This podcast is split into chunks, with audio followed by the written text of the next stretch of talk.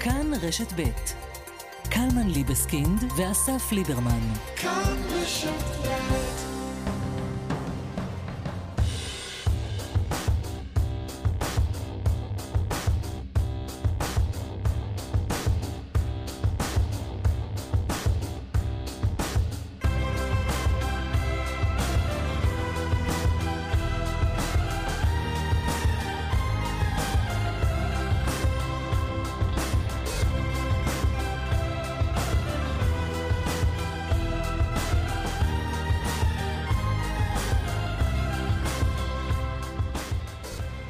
שלום רב.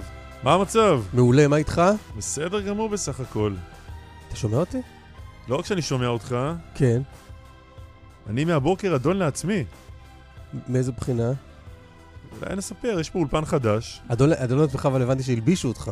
שמישהו אחר הלביש אותך. עד כמה אדון לעצמך אתה אם מישהו אחר מלביש אותך? בוא, תן לי לתפוס את הפינה החיובית בסיפור הזה. בבקשה. אנחנו משדרים כמה? כמעט שלוש שנים? כמעט.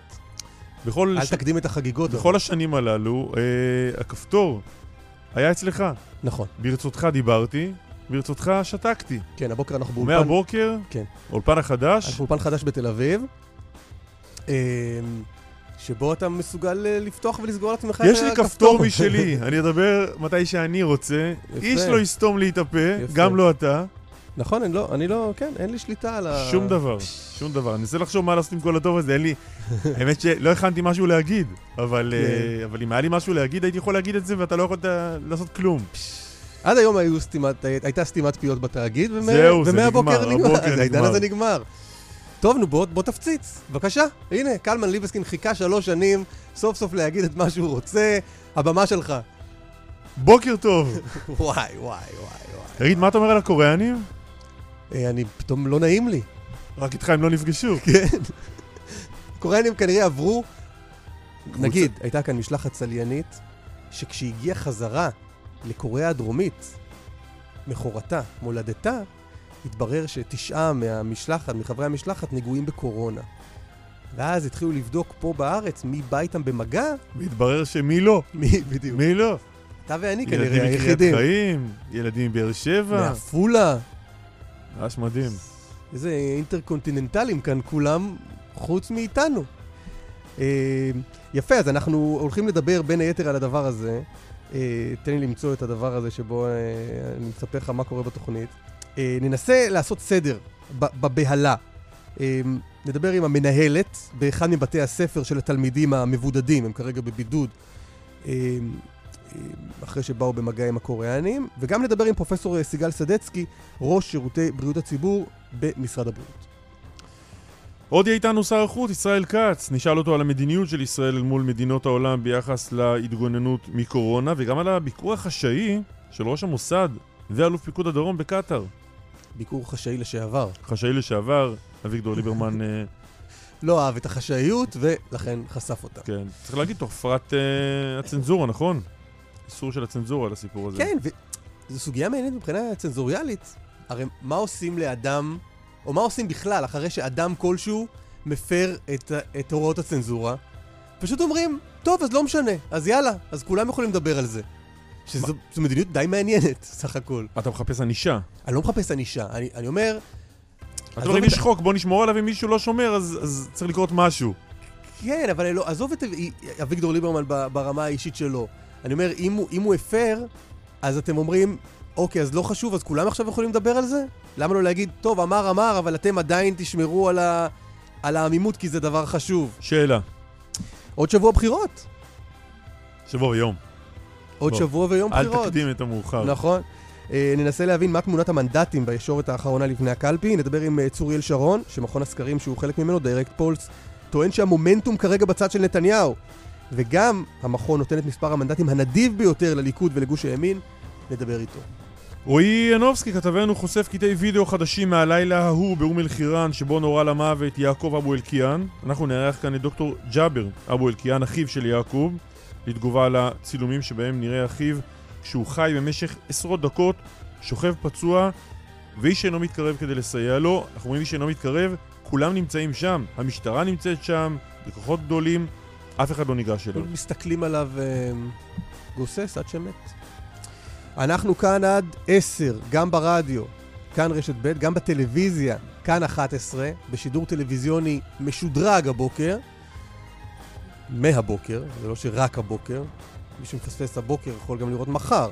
תן לי את הקרדיטים, כי יש לי מסך, גם מסך משלי הבוקר, בסדר? וואי, וואי, וואי. איתמר דרוקמן עורך התוכנית. יצא הבוקר לדרך עצמאית. מדע, ממש, ממש. איתמר דרוקמן עורך התוכנית, נדב רוזנצוויג ואלי גן המפיקים, יאיר ניומן טכנאי השידור. מהמקום הקטן שלי אפשר להתחיל. הפרופסור סיגל סדצקי, ראש שירותי בריאות הציבור במשרד הבריאות, שלום. שלום, בוקר טוב. עשי לנו בבקשה סדר. איפה נמצא נגיף קורונה הבוקר ברחבי מדינת ישראל? איפה הוא נמצא? זה נשמע כמו איפה לא. לא, בדיוק רציתי להגיד, מצד אחד, קודם כל, לשמחתנו עדיין אין לנו אף מקרה. כמובן שהנחת העבודה שלנו היא שתימצא מקרה, מכיוון שכמו שאתם אמרתם, הייתה פה קבוצה שסיירה באמת בהרבה מאוד מקומות בישראל, וגם ישנו כל לילה במקום אחר, ומהקבוצה הזאת, כשהם חזרו לדרום קוריאה, נמצאו תשעה חולים. מתי בפעם הראשונה הבנו שיש בעיה עם החברים הקוריאנים שהיו כאן? התחלנו להבין שישנה איזושהי בעיה ביום שישי בלילה, אבל בשבת התברר לנו שאכן קיבלנו תשובה משגרירות קוריאה בשבת בבוקר, שנמצאו שם בהתחלה, הם אמרו חמישה, ומאוחר יותר הם עדכנו את המספר לתשעה, ייתכן והמספר הזה יתעדכן שוב, אנשים מהקבוצה הזאת שחלו, ואז אנחנו התחלנו לפעול במרץ. מה כוללות הפעולות הנמרצות? אז הפעולות שלנו כללו בראש ובראשונה חקירה אפידמיולוגית. קודם כל ניסינו למצוא אה, אה, פשוט את, את, את נתיב הנסיעה שלהם, את נתיב הטיול שלהם, בשביל שיהיה לנו איזשהו מושג איפה לחקור את המגעים. אני רוצה להסביר שהנקודה פה היא באמת למצוא את האנשים שהיו איתם במגע, והאנשים האלו, קודם כל אנחנו מבקשים מהם להיות בבידוד, על מנת שאם חלילה הם חלו שלא יפיצו את המחלה בישראל, ושנית, אנחנו מבקשים מהם לשים לב לסימפטומים שלהם, על מנת שנוכל, אם הם חלו לאתר את המחלה שלהם, להבחן אותה כמה שיותר מהר. אז קודם כל אנחנו הצלחנו לקבל את נתיב הנסיעה שלהם, איפה הם היו, ואז אה, התחלנו, יש לנו אה, שבע, שבע, שבע מחוזות בישראל, כל מחוז התחיל בחקירה אפידמיולוגית מאוד מפורטת, אה, על מנת שהוא יוכל להודיע לכל האנשים שהיו במגע, שהם צריכים להיכנס לבידוד בית. יש משהו כמו מאתיים תלמידים, נכון? שלכאורה באו במגע עם הקוריאנים. יש גם תלמידים שבאו במגע, צריכים להבין שלא כל מגע הוא אותו מגע, אנחנו כל דבר בודקים אותו לעומק. אז מה אנחנו באמת יודעים על המגע שהיה בין הצליינים האלה לבין כל תלמידי בית הספר שעכשיו בבידוד? תראה, הסיפורים הם לא אותו סיפור, זה לא אותו סיפור בכל ה, בכל המקומות. יש יש קבוצה אחת שהם ממש טיילו ביחד, אפילו ישבו באיזשהו אולם וראו איזשהו סרט ביחד, זה סוג אחד של קרבה, ויש ויש סוגים יותר רחוקים. זאת אומרת, אנחנו לוקחים פה איזשהו צ'אנס, אבל איזשהו מדד סיכון, אבל צריך להבין שלא מי שראה את הקבוצה נדבק ממנה, או היה לו את הפוטנציאל להידבק ממנה. אנחנו מגדירים מגע קרוב, כקשר עם אדם חולה במרחק של שני מטר או פחות למשך רבע שעה או יותר.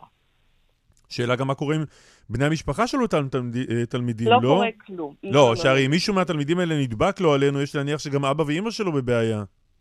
לא, אנחנו מגדירים תמיד, זה נכון לכל המחלות הזיהומיות, זה נכון גם לצורה שבה אנחנו ניהלנו את החצבת, זה איזשהו כלל כזה שלנו, שאנחנו אה, אה, בעצם, האדם שבבידוד הוא זה שבבידוד, ואם המשפחה שומרת על תנאי הבידוד, המשפחה לא... כן, אבל הוא בבידוד משלשום, והמפגש עם הקוריאנים היה שבוע קודם. נכון, אבל האדם, אין לנו כרגע עוד אנשים שהם חולים מתוך הקבוצה הזאת, ולכן אנחנו משערים שגם אם מישהו מהם נדבק, הוא עוד לא היה במצב שבו הוא מדביק אחרים, ולכן הכלל הנכון הוא, והשקול הוא, תראה, אנחנו צריכים לנהוג בערנות, אבל מצד שני לא בהיסטריה, אלא לפי כללים מדעיים נכונים, והכללים אומרים שאותו אדם שהוא מגע, הוא זה שבבידוד, אם חלילה הוא הופך להיות חולה, אז כמובן המגעים איתו משנים את הסטטוס שלהם. אבל באופן כללי, אין לנו שום הגבלות על מגע של מגע, על, על מגע של מגע. זה, כאן אנחנו שמים את הגבול. כן. אגב, אני מבין שבזמן שאנחנו מדברים, הקוריאנים כבר עדכנו את מספר הנדבקים מקרב הקבוצה הזו ל-שמונה עשר, שמונה עשר חולים בקורונה מקרב קבוצת הצליינים שהייתה כאן בארץ. אני רוצה לשאול בנוגע מדיניות שלנו כלפי העולם. אתמול במשך עשרים דקות הופיעה הודעה באתר משרד הבריאות, ולפיה אנחנו סוגרים את השערים. כלומר, אף אחד לא יכול להיכנס אה, ממדינות העולם אלינו, מי שאינו לא, ישראלי. לא, זה לא ממדינות העולם, אנחנו הגבלנו כמות מסוימת של מדינות, שהן מדינות שכנות לסין, והן מדינות שבהן אנחנו כבר יודעים, לא רק שיש שיעור גבוה יותר של תחלואה, כי אנחנו לא מסתכלים רק על מספר המקרים במדינה, אלא יש כבר הוכחות ברורות, ואת זה אומרים כולם, שאפילו המדינות האלו... לא, הייתה הודעה אבל שאז הורדה מהאתר אחרי עשרים דקות. את יכולה להגיד א' למה וב' מהי המדיניות? אני אתמול כל היום הייתי עסוקה בנושא הקורונה, ואני לא יודעת שהייתה אי פעם... ההודעה הייתה על הקורונה. ההודעה הייתה בקרוב תתבצע סגירת גבולות של מי שאיננו אזרח ישראלי. לא, ממקומות מסוימים, מדרום קוריאה. אנחנו לא סוגרים את השערים שלנו מכל העולם, לא ניתן לעשות כזה דבר, ואנחנו לא מתכננים לעשות כזה דבר. אבל אם אנחנו מדברים, תראו, יש לנו חלון הזדמנויות מאוד מאוד צר לנסות ולמנוע מהגעת הווירוס לארץ, ולנסות ל, ולמנוע התפרצות של הווירוס אם, הוא יגיע, אם יהיו פה כמה מקרים. עכשיו, אני חושבת שאנחנו מחויבים לאזרחים שלנו, לכולנו, לעשות את הניסיון הזה ולעשות אותו במלוא תשומת הלב, גם אם זה אמצעים שבימים כתיקונם הם, הם לא, הם לא קונבנציונליים ואנחנו לא נוקטים בהם. עכשיו, ברגע שאנחנו מבינים שבמדינה כמו דרום קוריאה יש עלייה מאוד מרשימה במספר המקרים, ברגע שאנחנו מבינים ששם יש הדבקה בקהילה, זאת אומרת ש... אנחנו לא יכולים לדעת מי שם מדביק ואיזה אדם שמגיע משם מדביק, מכיוון שאנחנו יודעים שזאת מחלה שיש לה גם שלבים אסימפטומטיים מדבקים, אז אני חושבת שהדבר הנכון הוא להגיד, רגע, בואו נחכה קצת. אוקיי. לעת הזו, אל תיכנסו אם אתם תושבים זרים. פרופסור סיגל סדצקי, ראש שירותי בריאות הציבור במשרד הבריאות, תודה. תודה רבה, רק בריאות. תודה לכם. חני גרינברג, שלום. שלום. מנכ"לית תיכון... קריאת חיים, מנכלית? כן. ככה זה, לי בבית ספר הייתה מנהלת, היום זה מנכלית? האמת היא שזה מנהלת, אבל בגלל שיש לנו שלושה, שלוש חטיבות, יש חטיבות ביניים וחטיבה עליונה, ולכל אחת יש מנהלת, אז מה שנקרא מנהלת כללית. יפה. אבל לא בתארים עסקיניים. לא, לא לשם כך התכנסנו. נכון. תגידי, מתי התברר לכם שגם אתם בסוג של בעיה? אתמול, בשעות הבוקר, ברגע שהיוודע לנו הנושא של הקוריאנים, מיד מנהלת חטיבת הביניים פעלה על פי הנהלים, היא פנתה למשרד הבריאות, היא התקנה אותם, ומכאן התחלנו להתנהל על פי הנחיות של משרד הבריאות, בשיתוף עם משרד החינוך, בשיתוף עם עיריית חיפה, ונקטנו בכל האמצעים אה, כדי להרגיע. איפה הילדים שלך פגשו מידע. את הקוריאנים, התלמידים שלך? קבוצה של תלמידים שלנו הייתה במסגרת הטיול השנתי של כיתות ט', הם היו במצדה, ובמצדה הם פגשו את הקבוצה של הקוריאנים. עכשיו, לפי ההנחיות של משרד הבריאות, כל מי שהיה רבע שעה ושני מטרים, אז אנחנו בעצם בדקנו, עשינו ריפוי, וראינו שמשתי מכל התלמידים היו שתי כיתות שענו על ההגדרה הזו, ולכן אותם הכנסנו. מה זה אומר, ענו על ההגדרה? מה זה פגשו? כן. מה הם עשו איתם? לא, הם לא בילו איתם, הם היו איתם, והם פשוט הצטלמו איתם. ברגע שהם הצטלמו איתם, הם היו לידם מבחינתנו, הם נכנסו לפי ההנחיה של משרד הבריאות, הם נכנסו לארבעה ימי בידוד. סליחה לשאלה, באמת לא קשורה, אני, אני, באמת, אני מתנצל בפנייך, באוזנייך ובאוזני המאזינים, אבל למה הם הצטלמו איתם? אולי זה הם הצטלמו איתם. לא, אולי זה הקוריאנים רצו להצטלם. כן, אני מתארת לעצמי שזה הקוריאנים, אבל זה מסוג השאלות שהן לא רלוונטיות בשלב הזה. לא, קודם כל אל תעליבי, אמרת מצד אחד שאלה טובה, זה לא השאלה הלא רלוונטית היחידה שלו. נכון, לא, אבל אמרת שאלה טובה קודם, אני רק טועה. אנחנו יודעים שהם הצטלמו איתם אבל, שהייתה איזה מין תמונה תבוצתית כזאת, ובגין התמונה הזאת הם צריכים להיכנס לבידוד. נכון. מעניין. איך התלמידים קיבלו את זה? או... נהיה יותר עניינים, איך ההורים של התלמידים קיבלו את זה? בדיוק. שם בדרך כלל ההיסטריה קצת יותר גדולה? ההורים בדאגה, אכן, אבל יש לנו כאן עבודה בשיתוף פעולה מאוד טוב, גם עם ועד ההורים, וגם עם הפיקוח, וגם עם העירייה, ובעיקר בהנחיות של משרד הבריאות. ואנחנו נותנים מידע. אתמול כשהודענו להם שהם יהיו ארבעה ימים בבידוד, פתחנו קבוצת וואטסאפ, הם מקבלים אונליין כל הזמן... ארבעה ימים אמרת? ארבעה ימים, נכון. כי הם כבר אחרי עשרה ימים של הטיול. כן. את היית גם במצדה? לא. עכשיו, רק כדי להבין, איך, כלומר, פנו אלייך, ראו שאתם הייתם במצדה, ואז מישהו נזכר שם, כן, כן, הייתה תמונה משותפת עם הקוריאנים? נכון, ואז אמרנו, אנחנו לא לוקחים סיכון. אם היינו, ראינו אותם, היינו שהרי יש את החוזר שיצא ממשרד הבריאות לקבוצה שהייתה, והייתה במקומות מסוימים בימים מסוימים. כיוון שמצאנו שיש הצלבה והם היו במקום מסוים בשעה שגם תלמידינו היו, אז החלטנו לבדוק את כל הסוגיה לעומקה. נכון לרגע זה אנחנו דיברנו אישית עם כל אחד ואחד מהילדים וההורים, היו איתנו גם חמישה מורים, גם איתם אני דיברתי אישית, ואנחנו פתחנו קבוצת וואטסאפ, ואנחנו מתנהלים. הבוקר אנחנו פה בבית הספר בהרכב מלא, כולל הפיקוח, כולל הייעוץ, כולל פסיכולוגים, אה, כדי לתת מענה למי שמודאג או דואג. נילי, ננחש שברגע שהתברר שיש אה, בידוד ולא באים לבית ספר כמה ימים, כל המחזור קפץ וצעק, גם אני הצטלמתי איתם, לא? כך זה היה אצלנו בתקופה פעם, לא יודע. ראש של תלמיד תמיד. כן. כן, יש בזה משהו. ראש של תלמיד, תמיד נשאר ראש של תלמיד. חני גרינברג, מנכ"לית תיכון קריית חיים. תודה רבה. תודה רבה לכם. יופי. שניפגש בשמחות. רק בשמחות, רק בשמחות. אמן. יום טוב. ביי.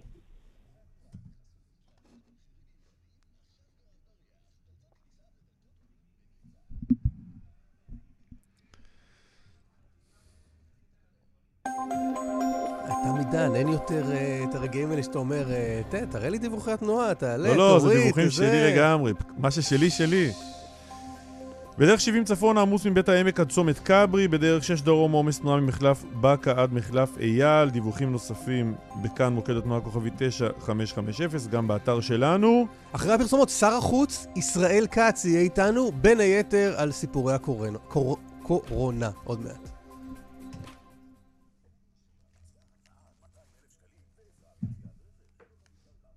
איך אנשים... שר החוץ איתנו, ישראל כץ, שלום. שלום, בוקר טוב. מה שלומך? ברוך השם. בוא נתחיל עם הידיעה הזו שמגיעה הבוקר מקוריאה הדרומית, בעקבות כל הבלגנים, הצליינים, הנגועים בקורונה. הממשלה שם בסאול הגישה תלונה לישראל על ההחלטה הפתאומית לאסור כניסת אזרחיה לארץ. כן, קיים מתח מובנה בין הצורך להגן על הציבור לבין שימור מלא של תקינות היחסים עם כל המדינות. משרד החוץ נמצא בתווך הזה, אבל כאשר תמונת המצב היא ברורה שיש כאן איום אמיתי של הידבקות, אני הנחיתי את אנשי משרד החוץ לגבות ולתמוך בכל הנחיה של משרד הבריאות לגבי נקיטת צעדים, אם זה מניעת כניסת אזרחים ואם זה צעדים אחרים. המשימה הראשונה היא לצמצם ככל שניתן את הסיכוי והאפשרות שתהיה כאן הידבקות במדינת ישראל. גם ככה קרה, את ה... קרה המקרה הזה עם התיירים, הצליינים הקוריאנים. אז מה אתה עונה לקוריאנים? אתה אומר להם, חברים, אין ברירה? אין ברירה, יש שם, אנחנו מצווים אנשי משרד חוץ במקרים כאלה גם כן בשדה התעופה, לנסות להסביר, אנחנו מקיימים קשר, כמובן באמצעות הנציגויות שלנו במדינות, אם לדרום קוריאה, עם סין עצמה כמובן, במקומות אחרים, כדי להסביר. אבל אנחנו חייבים לעשות הכל, להגן קודם כל, על בריאותם של אזרחי מדינת ישראל, תושבי מדינת ישראל, ואנחנו עושים מאמצים אדירים, קודם כל להציל חיים, קודם כל למנוע הידבקות, ומעבר לזה, לשמר את מעמדה של ישראל כמדינה שיכולה לקיים קשרים מסחריים, תיירותיים ואחרים עם מדינות בעולם, כי במידה וחלילה תהיה כאן השפצות של הנגיף, מה שאנחנו עושים לאחרים יעשו לנו, ואז יהיו כאן מגבלות קשות מאוד, שיכולות לפגוע בכל מרקם החיים במדינת ישראל. איך בחרנו את דרום קוריאנים? זאת לא המדינה היחידה שיש בה קורונה. כן, אבל התגלה שם ריכוז. אנחנו עוקבים. אני הורדתי להפעיל מהבוקר מוקדם את חדר המצב של משרד החוץ, כדי לעקוב אחרי התפתחויות בעולם, להביא את המידע, להיות ערוכים, גם לשמש כתובת לישראלים שנמצאים במקומות שונים ונקלעו למצב שלא ברור להם מה לעשות או שהם צריכים עזרה. אנחנו באמת עושים הכל במה שתלוי בנו. לא, אני שואל למה דווקא דרום קוריאה, כך נגיד את איטליה, שנדמה לי שנמצאת בבעיה לא פחות גדולה אה, מ, מ, אה, מדרום קוריאה. למה אנחנו לא סוגרים את שערנו לאיטלקים? קודם כל, הדברים כולם יכולים לקרות. אנחנו עוקבים כל הזמן, יש שם בחבר לומברדיה ריכוז. האיטלקים עצמם מבודדים את החבל. מדינות נוקטות בתוכן בכל מיני צעדים, כדי להיות ראויות למגע עם מדינות אחרות. כמובן שאם ירצו להגיע כאן תיירים, תיירים או טיסות מאותם אזורים, ודאי שהדבר הזה יתחיל להיות מפוקח. לא, מה זאת אומרת, אנחנו יודעים כל תייר איטלקי מאיזה מקום הוא בא ואיפה הוא תהיה בשבועיים האחרונים? לא, ראש הממשלה מקיים עוד מעט עוד דיון בחדר המצב של משרד הבריאות. זהירות יתר היא תמיד יותר טובה מאשר הזנחה. לא, אתה אומר יכול להיות שנאסור הגעת טיסות מאיטליה. יכול להיות, אני לא רוצה לתת כאן כותרות, הרי אין לנו עניין, אנחנו אמונים על תקינות היחסים, איטליה המדינה שיש לנו את היחסים מצוינים, וגם דרום קוריאה וסינגפור וכל המקומות. במקומות שהייתה הוראת יתר של משרד הבריאות, קבענו נהלים ביחד עם המל"ל ועם גופים אחרים, אבל כרגע, בעקבות מה שהתגלה כאן, הביקור הזה של משלחת שהייתה נגועה בבדיקות שנערכו בדרום קוריאה, התברר שהם היו נגועים, גם כנראה, לא ברור עוד מתי, אבל הם נגועים והם סיירו כאן. נוקטים כאן אמצעים, שולחים לבידוד, כלומר, בידוד בתוך הבית, את כל מי שזה עושים מעקב. אני חושב שהפעילות הזאת של, של הממשלה, של הגופים, שמטפלים עכשיו בצורה כך... השר קצת, אתה אומר יכול להיות על, על איטליה. אני רגע רוצה עוד שאלה אחת בענייני קורונה. יש חשש ביטחוני סביב העניין הזה? שגורמים עוינים ישלחו לארץ נשאי קורונה במסווה של תיירים? הלוחמה הביולוגית, הרעלת מים, כל זה דברים שכבר משנות ה-שישים היו על הפרק, יש אמצעים כאלה ואחרים, בעיקר מודיעינים אגב. אני חושב שהשכנים עסוקים כרגע יותר בעצמם, הרי המשלחת ביקרה גם נדמה לי בית לחם, כך שהפלסטינים עצמם צריכים לדאוג, להפך, אם יכולים וצריכים ורוצים. אז כרגע אתה אומר זה לא, כרגע אתה אומר זה לא על הפרק? לקבל עזרה מישראל, כי מה שיכול לקרות להם עלול גם לקרות, להשפיע עלינו. אני חושב שכאן... גם במצרים, במקומות אחרים, באיראן, טוב, זה רחוק מאיתנו בהקשר הזה. לא רק כדי להבין מה אתה אומר, אתה אומר, זה כרגע לא על הפרק. תמיד מדינת ישראל נערכת וערוכה לפיגועים ביולוגיים, ככל שניתן, ועיקר מודיעינית וגם אמצעים אחרים. האמירות האלה על הרעלת המים והרעלת המוביל וכו', תמיד היו על הפרק מזמן. כרגע הדגש הוא לא על ההיבט הביטחוני, אלא על בטיחות ובריאות. מה אתה יכול לספר לנו על אותו ביקור בקטר שחשף אתמול אביגדור ליברמן? ביקור של ראש המוסד ושל אלוף פיקוד הדרום? זה פשוט דבר מופקר. אני עצמי הייתי באבו דאבי, ביקור שהוכן גם בתאום עם חלק מהגורמים האלה, גם באומן, ראש הממשלה, אחרים. אנחנו מקיימים קשרים עמוקים עם מדינות המפרץ הערביות. רגע, מהו הדבר המופקר? המופקר שעומד שר ביטחון, הוא יושב ובשידור חי הוא... הוא פועל דברים כדי להיאבק בציפורניו על רלוונטיות, על הימצאות בסדר היום הציבורי. זה דבר שהוא פשוט, הוא לא יאומן, כדי להישאר רלוונטי, כי הוא פחות רלוונטי היום להכרעה, כי הנטייה היא להכריע בין ימין לבין שמאל, הוא פחות, הוא נאבק על הימצאות בסדר יום ולזרוק דבר. הרי גם בזמן שהוא היה שר ביטחון היו מגעים עם קטר, ודברים יותר עמוקים שקשורים לפלסטינים ואני לא אפרט אותם. למה זה סודי? קודם כל, מה זה סודי? סודי זה משהו שיש עליו צנזורה. למה יש צנזורה על זה? משום שעם ראש, לפי הפרסום הזה, עם ראש המוסד, נוסע עם אלוף פיקוד דרום למדינה כמו קטר, למה צריך לבוא ולידע ולתת את הפרטים האלה? זה לא מבחינת סוד של תקיפת בסיס צבאי, זה מבחינת סוד של מרקם היחסים מהות הקשרים. אגב, קטר היא מדינה שהיא פחות מועמדת לחתימת הסכמי לוחמה ישראל, אותה יוזמה שאני מקדם, מול מדינות המפרץ. אבל קטר היא באיזשהו תווך עם קשר מיוחד עם הפלסטינים. זה לא התחיל אה, אה, לאחר שליברמן עזב משרד הביטחון, זה היה עמוקות. גם כשהיה משרד הביטחון, ויש כאן זרמים ודיונים, והמוסד הוא גוף שמקיים קשרים עם מדינות שאין לנו איתם קשרים דיפלומטיים, ולכן ברור שהוא מעורב גם בדברים האלה. אבל בוא נדבר אבל על העניין עצמו של הכסף הקטרי. תראה, עד עכשיו היה נראה... כן, אבל ניסיון לבוא... עד עכשיו היה נראה כאילו אנחנו לא באמת צד לעניין, רק שנייה, אני רק אשאל, כלומר, כאילו הקטרים מעבירים כסף לחמאס, ואנחנו רק מאפשרים לזה לקרות. עכשיו מתברר שאנחנו ממש חלק מהתהליך. ליברמן, בזמנו כשהיה שר ביטחון, ואני לא רוצה לחשוף כאן את הפרטים, היה מגע עם קטר, קשר עם קטר, על דבר הרבה הרבה הרבה יותר מהותי בקשר שבין ישראל לפלסטינים, כאשר פנו אליהם ביוזמתנו כשהוא היה שר ביטחון, כדי לעשות לקדם דבר מסוים, בסופו של דבר זה לא יצא לפועל. יש כאן התעממות. לא, לא הבנתי מה אתה אומר. אני גם לא הבנתי.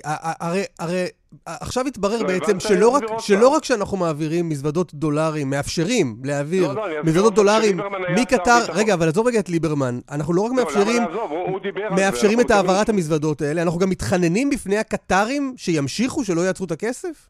עוד פעם, אתם מבצעים כאן, מהדהדים את מה שהוא ניסה לייצר, איזשהו סדר יום על מתחננים או לא מתחננים.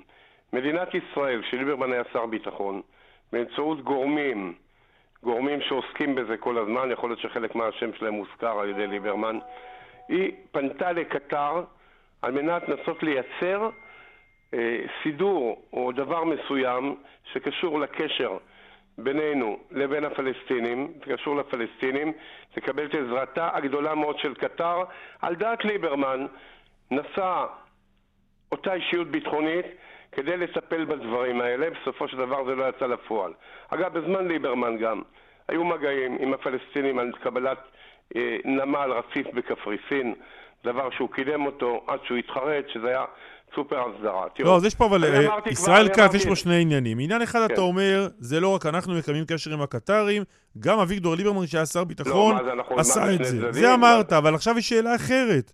אנחנו כל הזמן חשבנו שמדינת ישראל, ממשלת ישראל בתפיסתה, היא מאפשרת לדברים לקרות. עכשיו אנחנו מבינים שאתם לא מאפשרים לכסף להגיע, אתם פועלים כדי שהוא יגיע. אני רוצה להגיד את הדברים באופן חד משמעי. הדבר היחידי שמונח על הפרק שיכול לשנות את המצב, זה האי בים שאני הצעתי, ההיפרדות. האמריקאים הבינו את זה. לא, רגע, אבל השר כץ, כל פעם ששואלים אותך על המדיניות הנוכחית של הממשלה שאתה חבר בכיר בה, שר חוץ, חבר קבינט, אתה הולך לאי בים. זו יוזמה יפה, אבל היא כרגע לא מבוצעת. שואל אותך קלמן על המדיניות שלנו, בנוגע לזה שאנחנו, אתה יודע, אנחנו ציר מרכזי בהעברת הכסף, כך מתברר, מקטר לחמאס. מה קורה? אני אשיב בדרכי שלי. הרעיון שלי, היוזמה שלי, שאני מקדם אותה שנים, לשנות את המצב וציב היחסים בינינו לבין עזה, זו התשובה גם על עכשיו. להיפרד מכל האחריות האזרחית ולעסוק בהרתעה ביטחונית בלבד, כמו מול לבנון, מול סוריה. הדבר הזה הוכר על ידי האמריקאים והוכנס לתוכנית שלהם, אגב. הוכנס, אמר לי גרינבלט, זו התוכנית הריאלית היחידה. אבל בינתיים, מה לא נכון במשפט? אנחנו מתחננים בפני הקטרים שהמשיכו להעביר מזוודות של דולרים לחמאס. תן לי רק להמשיך את המשפט. עכשיו, זו התוכנית האמיתית שיכולה לשנות. עד אז, עד שיתחילו לקדם את זה ויקימו את מפעל הבטון הראשון על איזה רפסודה בים, על ידי חברה בינלאומית, שהעסק יתחיל לנוע, לא בעוד חמש שנים, יתחיל לנוע תוך שנה, והעסק הזה יתחיל לנוע לכיוון מסוים, משחקים בכללים הקיימים, פועלים בכללים הקיימים. בכללים הקיימים, אבו מאזן הזרים כספים למנגנון מסוים אזרחי של אה, מנהל ושל אה, פקידים בעזה. אבו מאזן הפסיק לעשות את זה, ואז החמאס נכנס תוך הנעליים, החמאס, קטר נכנסה לתוך הנעליים האלה, ועשתה את זה גם פעם אחת בזמן ליברמן וגם הלאה. זה הדבר שיש כרגע, מתוך זה שישראל אחראית על המצב האזרחי, יש כאן מצב אבסורדי, שהיא אחראית עד שלא יבצעו את הרעיון שלי, משום שאנחנו עושים סגר על עזה, אנחנו סוגרים את עזה מכל הכיוונים, בסיוע המצרים מכיוון שלהם, אנחנו בים וביבשה, במעברים. זה המצב, כל מי שמתאר אותו אחרת הוא צבוע. אוקיי. לא אתם ששואלים, אלא פוליטיקאי. לפחות זה... שמתאר מצב אחר. הרי ליברמן לא הציע לחסום את שערי עזה ולא לספק תוצרת אזרחית אוקיי, או סיוע. אמרת. להפך, הוא עשה את זה והוא שלח את פולי מורדכי למדינות התורמות לתרום להם כסף, כך שזה המצב מולנו. אוקיי. שר חוץ ישראל כץ נהיה חייבים לחתום בזה. תודה רבה על השיחה הזאת. רגע, סיימתם את הרעיון? כן. רק על עזה, אין מערכת פוליטית, אין מערכה של הקורונה. על עזה ועל הקורונה, אנחנו כבר לצערנו יותר מדי זמן בשידור. כן, אני חושב, אני חושב שעל עזה כל הזמן מסתובבים, ודיברנו על הקורונה. הייתי רוצה ברשותכם, בכמה משפטים, להתייחס, סופו של דבר, הפתרון נכון מול עזה, והתייחסות והתעסקות בשאר הדברים, תלוי בטיב הממשלה שתהיה כאן. וטיב הממשלה שתהיה כאן, היא תוכרע הפעם על ידי הבוחרים שמבינים, אני מסתובב כל הזמן ובא במגע, שהם חייבים להכריע, א', לצאת מהבית, ב', להכריע ימינה, שמאלה, את מי שמעדיפים. אני מקווה יפה. שזה יהיה ימין, כדי שיהיה כאן את המדיניות שאנחנו רוצים לקדם אותה בכל התחומים. לא הפלת אותנו מהכיסא, השר כץ, אנחנו הנחנו שאתה תאמר, תקרא לציבור. כראש המטה של הליכוד, עובר מבית לבית ביחד עם אלפי אנשים, כדי לפנות לאנשי ליכוד שלעצו להצביע פעם האחרונה, וקורא להם לבוא ולהצביע, ואני מאוד אופטימי. וכך שאם הם יבואו להצביע, נשיג גם שישים ואחד מנדטים ונצח בבחירות. ישראל כץ, תודה רבה לך. תודה רבה. אופטימיות זה טוב. אני תמיד בעד האופטימיים. איתנו מלכה פיוטרקובסקי, אשת ההלכה, חברת ועדת נומה. שלום, בוקר טוב. בוקר טוב, מה שלומכם? טוב, מה שלומך את? אני מקווה שעוד כמה ימים יהיה יותר טוב. מה אמור לקרות עוד כמה ימים? לא, וזה שהסערה תשכח קצת והצבא יתחיל ליישם את ההמלצות שהמלצנו. כן, אתם התכנסתם בעקבות זיוף הנתונים שהתגלה על ידי כתבתנו קרמלה מנשה, זיוף נתוני גיוס החרדים לצבא. תני במשפט את ההמלצה שלדעתך היא המרכזית ביותר בוועדה שבה ישבת? אני חושבת שההמלצה המרכזית ביותר היא שהגיע הזמן שהמדינה תשב ותיתן דעתה על אסטרטגיה כוללת בנושא גיוס חרדים, ובהתאם ל... אני יודעת שזה נשמע תמים, אבל בהתאם להחלטות של המדינה, קרי הממשלה והכנסת, אנחנו נוכל לצפות מהצבא שיוכל להגיש גם הוא תוכנית אסטרטגית, לא משהו טקטי שמסקת כזה או אחר, אלא אסטרטגית בנושא של גיוס חרדים, כי מה שהבנו זה שחרדים לא מתגייסים. וצריך להגיד את זה בפה מלא. חרדים לא מתגייסים ולא התגייסו. מי שמתגייסים זה חבר'ה אחרים. תקני אותי אם אני טועה, מלכה פיוטרקובסקי, זה לא היה המנדט שלכם, נכון? לא לצורך הדיון הזה כינסו אתכם. כן, וזו הסיבה שכשגייסו אותי, אמרו לי שבוע, שבוע וחצי, אנחנו מסיימים, כי המנדט הוא רק לבדוק את השינויים שחלו במספור. לא, זהו, אתם קיבלתם מנדט לבדוק את זיופי הנתונים של המתגייסים החרדים לצה"ל, והנה סיימתם את עבודתכם, מסמך שמסביר מה צריכה להיות המדיניות בכל מה שקשור לגיוס חרדים, שזו סוגיה נורא מעניינת, אבל, אבל כאמור, היא לא הייתה במנדט שלכם, אני טועה? לא, אתה לא טועה, אבל צריך לדייק בנקודה מסוימת, והיא... שככל שהעמקנו בסוגיית מספור החרדים שהתגייסו או לא התגייסו לצה"ל, הבנו שאנחנו נמצאים באירוע שבעצם חוסר המדיניות והסחיבה הפוליטית לכל כיוון בנושא של גיוס חרדים השפיעו, השפיעו על תהליך הספירה. השפיעו באופן כמעט ישיר.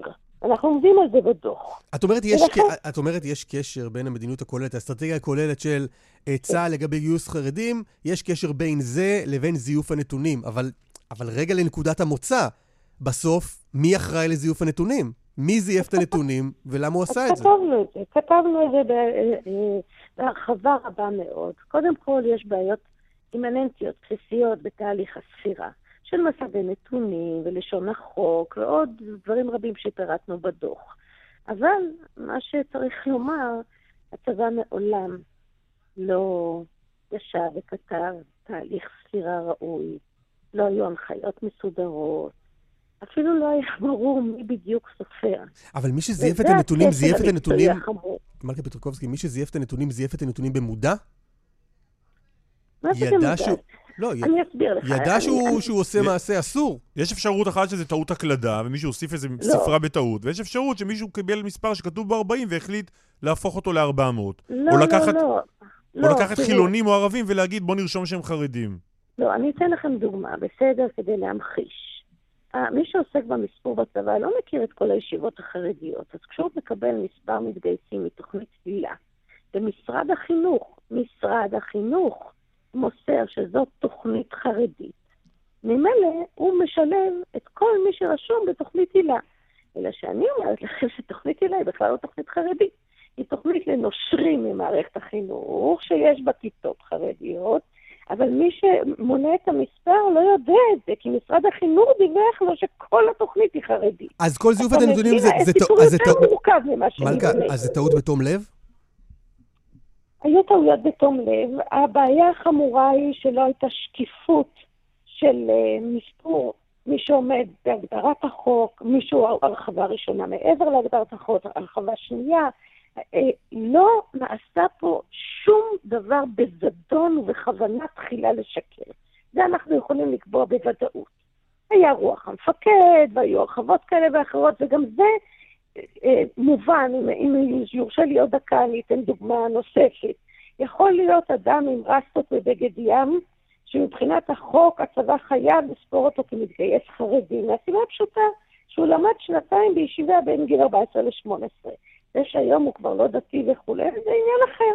ויכול להיות בחור חרדי לעילה ולעילה, שבא ואומר, אני רוצה להתגייס לצבא. אבל תבינו, אני מקיים אורח חיים חרדי. נכון. למדתי רק שנה במוסד מוכר בין ארבע עשרה ל-שמונה עשרה. אז הצבא אמור להגיד לו, לך הביתה. הבעיה היא אימננטית בגלל שלא נעשה שום תהליך חשיבה של את מי מגייסים, למה, מתי ובעיקר איך. כמה זמן הצבא ידע שהנתונים שהוא גם מחזיק וגם משתמש בהם החוצה, הם נתונים לא נכונים ולא סיפר לנו על זה? ההתראה הראשונה לראש הקל מחוסי הייתה באפריל תשע עשרה, ואני מוכרחה לומר שהצבא בהחלט התחיל תהליך של בדיקה. מה זה התחיל תהליך של בדיקה? אבל, אבל לא סיפר לאף אחד, אם לא כרמלה מנשה לא היינו יודעים. רגע, רגע, רגע, רגע. גם כרמלה מנשה תאמר לכם, כי היא הופיעה בפנינו, והיא באמת אישה הרבה יותר מראויה, היא עשתה יופי של עבודה. גם כרמלה מנשה תאמר לכם, שהצבא אכן ידע, החל לטפל בה, בקשל הזה. הטעות הייתה, וזה גם נובע צה"ל אומר וגם אחרים, הטעות הייתה שהצבא לא יצא בהודעה ואמר, תראו, מצאנו בעיה, אנחנו לא יודעים מה מקורה, אנחנו בודקים את זה עכשיו, וכשיהיו תוצאות של הבדיקות אז אנחנו נפרסם את זה. את לא קצת רבי לוי יצחק מברדיצ'ב עם הסניגוריה הזאת? חצי שנה הצבא יודע שמספרים לנו סיפורים לא, שמפוברקים לא, לא, לגמרי ולא תורח לספר לאף אחד, ואת אומרת, התחיל תהליך, חשבו לא, על לא, זה. לא, לא. כל מי שמכיר אותי יודע שהייתי מאוד רוצה להיות רבי לוי יצחק מברדיצ'ב, אבל כשיש כשל, אני, אני חושבת שלא במקרה. ראש אכ"א והרמטכ"ל ידעו שהנתונים לא נכונים? ראש אכ"א ידע, זה החל תהליך של בדיקה. אבל למה לא סיפרו לנו את זה? למה הסתירו את זה? אני לא יודעת אם הסתירו את זה בפועל, הם פשוט... אם אני לא יודעת אז הסתירו את זה. השאלה אם לכם כוועדה, אין מה להגיד על העניין הזה. אמרנו וכתבנו בדוח, הכל הכל מפורט, כתבנו. שמה? אבל צריך להפריד בין כשל תקשורתי או כשל אמיתי. אני רגועה לדעת שכשהצבא הבין שהבעיה היא בסדר גודל, ותראו, לרמטכ"ל... ועדת חוץ וביטחון, עזבי את הציבור, ועדת חוץ וביטחון ידע מזה בזמן אמת? ברגע שהתגלה הפער הזה? ככל שהצבא דיווח לה. לא, אבל בדקתם. ובכן לא דיווח. אבל, רגע, רגע, רגע.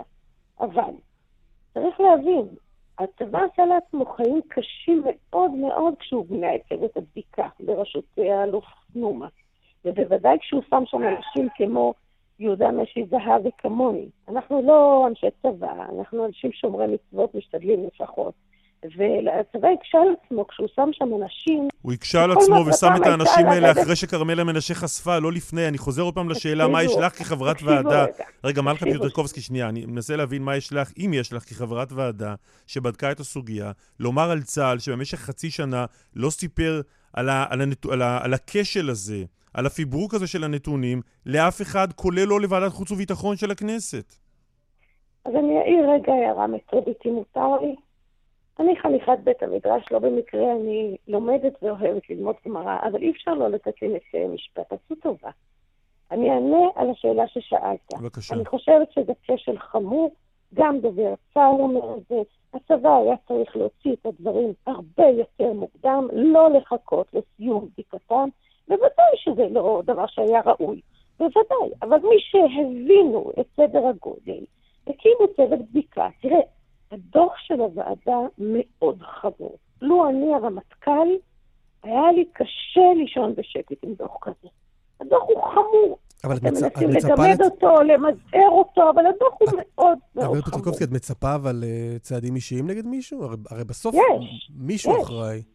לא, אנחנו, יש צעדים אישיים. אנחנו פרסמנו אותם. הדברים ידועים, אנחנו נקטנו בצעדים אישיים כלפי אישים מסוימים. כמה גבוה, כמה גבוה זה מגיע? אתה זוכר אי פעם שהייתה נזיפה חמורה באלוף? בראש אכ"א? אני לא זוכרת. זה לא דבר שהיה, וזה דבר שהורנו אותו. בראש אכ"א לקח אחריות מלאה על כל שלבי הקשב. אז קל להבליט כאילו אנחנו נפתחנו את הצבא, ממש לא. ממש לא, וההמלצות שלנו הן מאוד חמורות, ואתם יודעים מה? זה פחות לשעבר, הרבה יותר מטריד הקריאטים. וכמו שאמרנו בינינו בוועדה, אפילו אם הדוח הזה יקבר כמו הרבה דוחות של... שישבו ועדות בדיקה, אני מקווה מאוד שלא. לפחות נוכל לומר, יתרנו. והתראות הן חמורות, וההמלצות ליישום מעשי הן מאוד ממוקדות. רק מילה אחרונה, את חותמת על האמירה של חברך לוועדה, יהודה משי זהב שאמר הצבא התנהל כמו שטיבל חרדי? כיוון שאני לא מכיר חברה חרדית, אז אני לא לגמרי יודעת מה הוא מתכוון, אבל אני חושבת שהצבא התנהל בצורה מאוד מאוד לא ראויה, ראשון המעטה. מאוד לא ראויה. מלכה פיוטרקובסקי, חברת ועדת נומה, תודה רבה לך. בשמחה. שלום, שלום. מה קורה בחוצות ישראל? כביש ירושלים תל אביב עמוס ממחלף גנות עד קיבוץ גלויות. אני כבר אגיד לך למה אני צוחק. כביש ארבע לכיוון דרום עמוס מצומת רעננה מרכז עד מורשה. עוד דיווחים כאן מוקד התנועה כוכבי תשע חמש חמש אפס או באתר. אני צוחק בגלל ציוץ שראיתי בטוויטר, אולי אני אקריא לך אותו אחר כך. כן, חזרנו. כל פעם צריך להיזכר ללחוץ על הכפתור כדי שאני אוכל לדבר. אני תמיד רגיל שאתה פותח לי את הפה. אתה מבין? אתה מבין? הייתי קנוע כזה אחרי שלוש שנים. אפשר איזה, אפשר, אם אתה רוצה, אפשר לחזור למצב הקודם, כך סיפר לי יאיר ניומן על הביצוע הטכני. לא רק אתה מתרגל לאולפן חדש, גם דוריה למפל, מגישת המהדורה המרכזית בכאן אחת עשרה, מתרגלת לאולפני חדש החל בערב זה. שלום דוריה. אהלן. שלום, שלום, שלום. מה, את יכולה... אני נולדתי מורגלת, אני בכלל לא צריכה להתרגל. זה ממש כפפה ליד. מה זה אומר אולפן חדש? מה זה אומר אולפן חדש? טוב, תראו, אתם... אולפן, אתה מכיר? אתה מכיר אולפן? חדש אתה מכיר? יודע מה זה חדש? לא המפלגה, זה כשם תואר. היינו במשכננו הרעית במודיעין, שערכה אותנו מאוד יפה, אבל הגיע הזמן להגיע לבית הקבוע. זה הזמן להודות לאנשי מודיעין על האירוח. לגמרי, כן. וננצור ונזכור. ועכשיו יש לנו בית חדש, אכסניה מאוד מכובדת, ומאוד, אני אגיד אפילו, מרהיבה. באמת? מה, מה טוב בה? מה טוב באכסניה הזו, שהיה פחות טוב באכסניה הרעית הקודמת? תראה, אני לא רוצה להישמע שטחית או, או חסרת יכולת לנמק, אבל מדובר באולפן יפה, פשוט. בתוכנית הזאת לידינו את לא יכולה לצאת שטחית, אני חושב. לא, אני גם רוצה להחמיא לכם אפילו, שגם אתם נראים נהדר באולפנים החדשים של הרדיו בירושלים.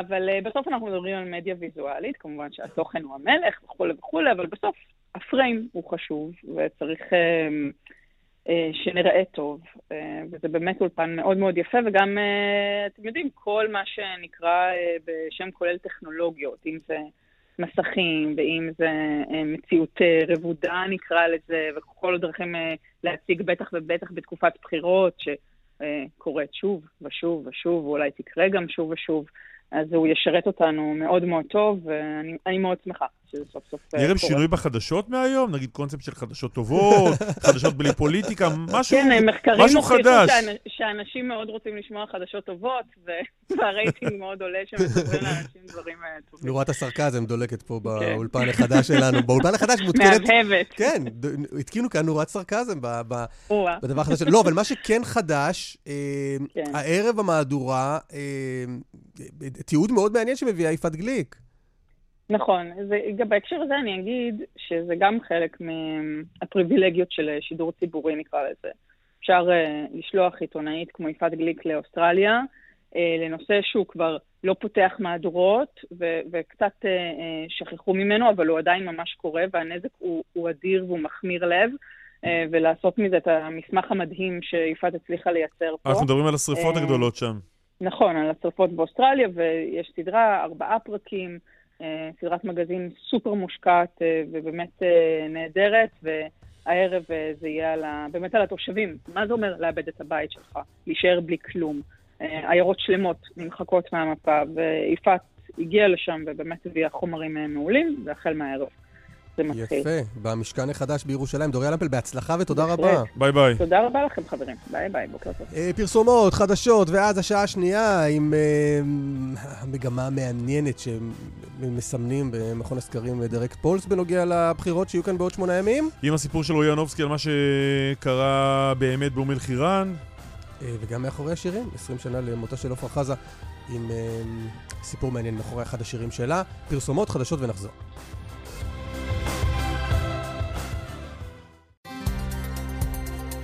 כאן רשת ב' קלמן ליבסקינד ואסף ליברמן. כאן רשת ב'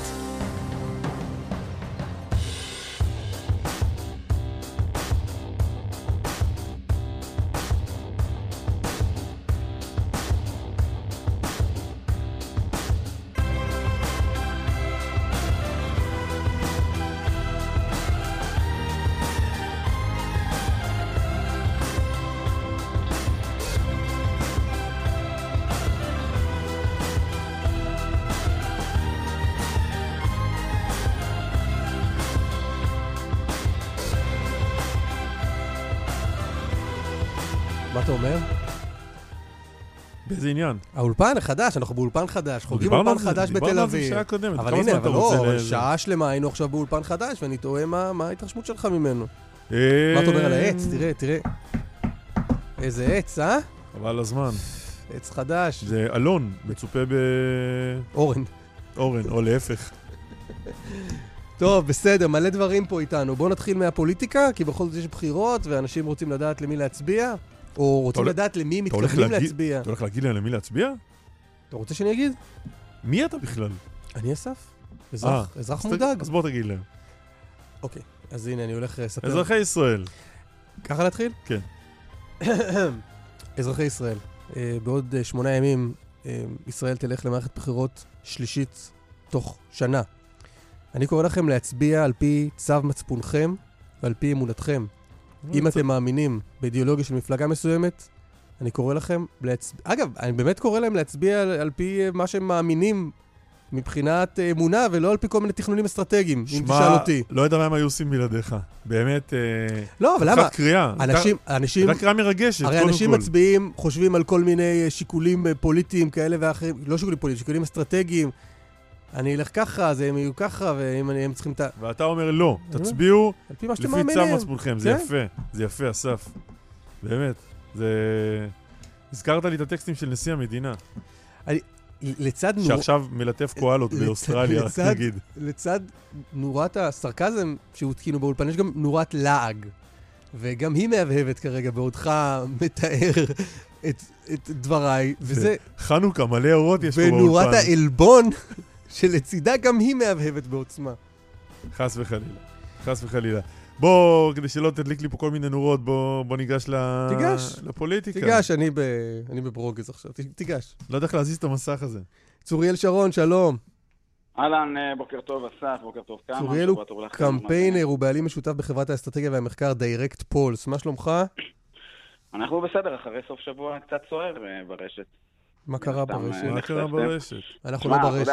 תמיד אומרים לדיירקט פולס, אבל מה אומרים בערוצים הגדולים? אבל כשנסתכל על כמות החשיפות של הסקר שלנו ביום חמישי, אז אני טועה כבר איפה הערוצים הגדולים נמצאים, בטוויטר, ברשתות או בטלוויזיה, וכמובן בלי לפגוע בכם ובערוצן החדש. אני גם לא הבנתי, עזוב, אתה מדבר באיזו שפה פנימית שאנחנו לא בטוחים שכולם עקבו אחריה, עזוב.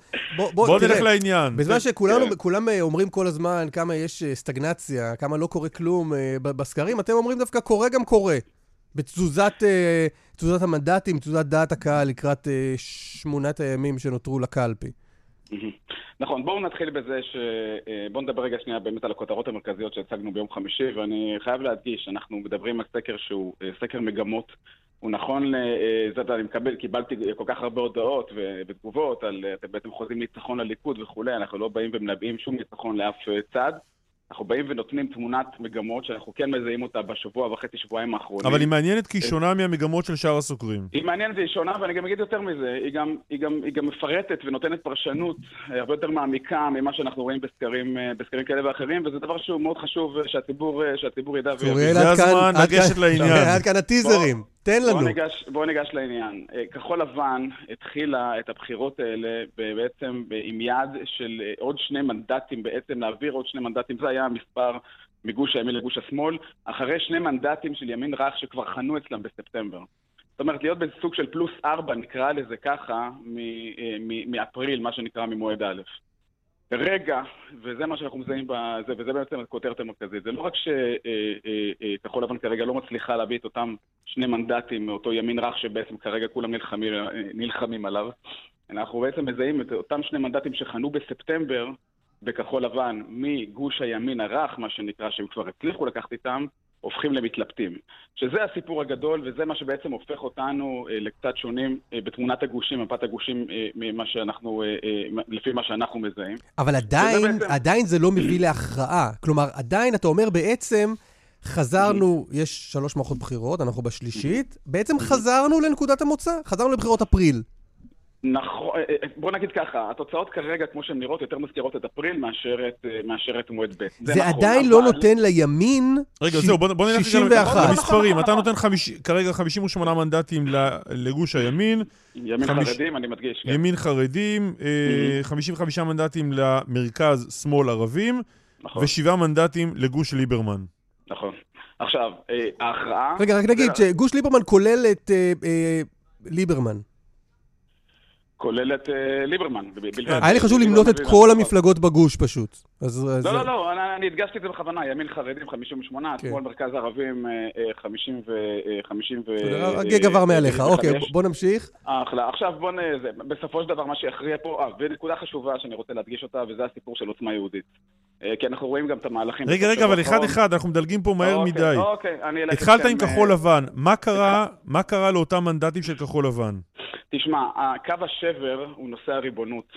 כחול לבן בעצם, כשנתניהו הביא את הסכם הריבונות, עזוב שאחר כך הימין קצת קיבל רגליים קרות וכו' וכל מה שקרה מסביב, אבל העמימות הזאת במסרים של כחול לבן, האם כן תהיה החלת ריבונות מיידית או שנחכה להסכמות בינלאומיות, הבריחו שני, שני סלוגי שוליים, מה שנקרא במפלגה הזאת, כרגע. אחד בשמאל, אותם מצביעי עבודה שחברו לכחול לבן, ולא רוצים מסר חד משמעי שאין החלת ריבונות בלי הסכמה בינלאומית, לכן אתה רואה גם התחזקות קלה של העבודה גשר מרץ לעשרה מנדטים. אלה זלגו מעט או שמאלה לעבודה מרץ, או לאגף המתלבטים. הם כבר אומרים לעצמם, כן, אם כבר אני מצביע שמאל, אז אני רוצה שמאל, ושם אתה רואה באמת את, ה, את הגידול משם. מצד שני, הבריחה של השוליים האחרים, וזה אותם שני מנדטים שאנחנו מדברים עליהם, אותו ימין רך שכבר חנה שם בספטמבר, זה אותו ימין רך שרוצה החלת ריבונות מיידית, והמסרים המאוממים האלה בסיפור הזה לא מספיקים לו.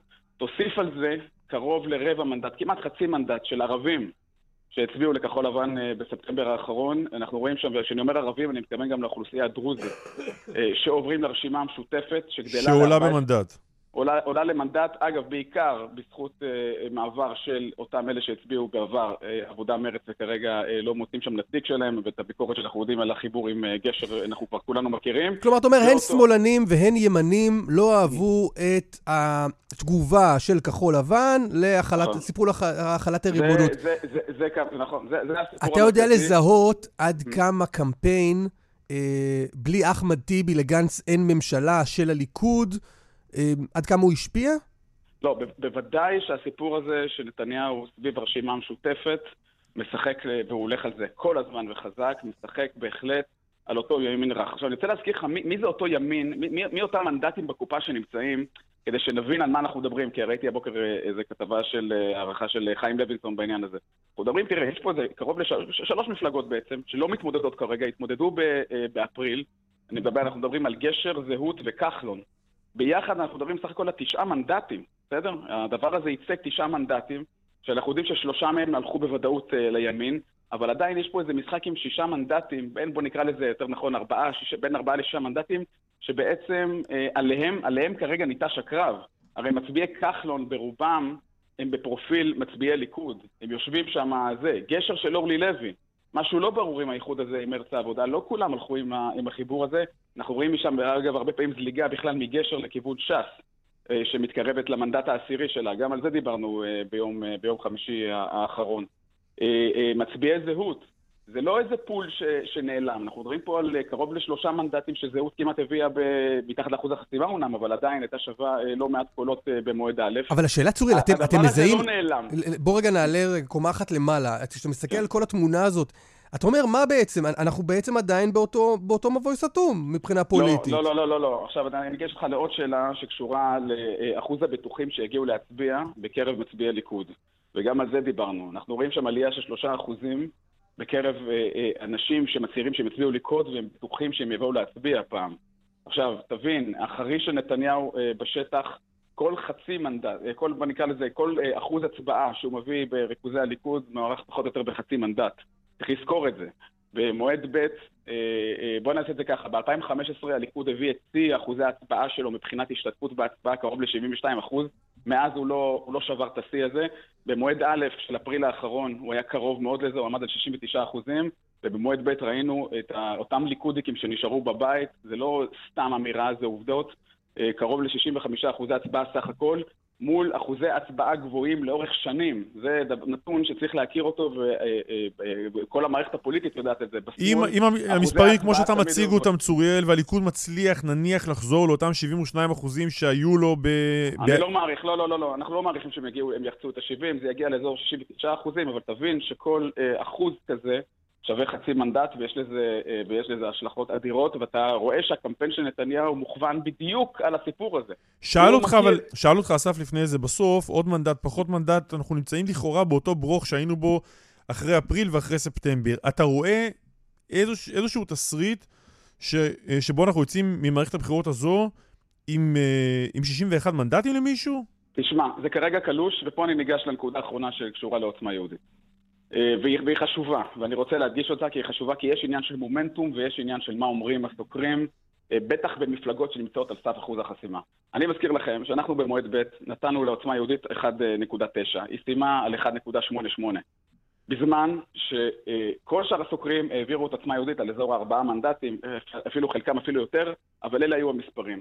היום הסוקרים נותנים, נדבר על הסוקרים הגדולים, נותנים לעוצמה יהודית בין אחת נקודה תשע ל-אחת נקודה שש, אנחנו נותנים ב-אחת נקודה שתיים.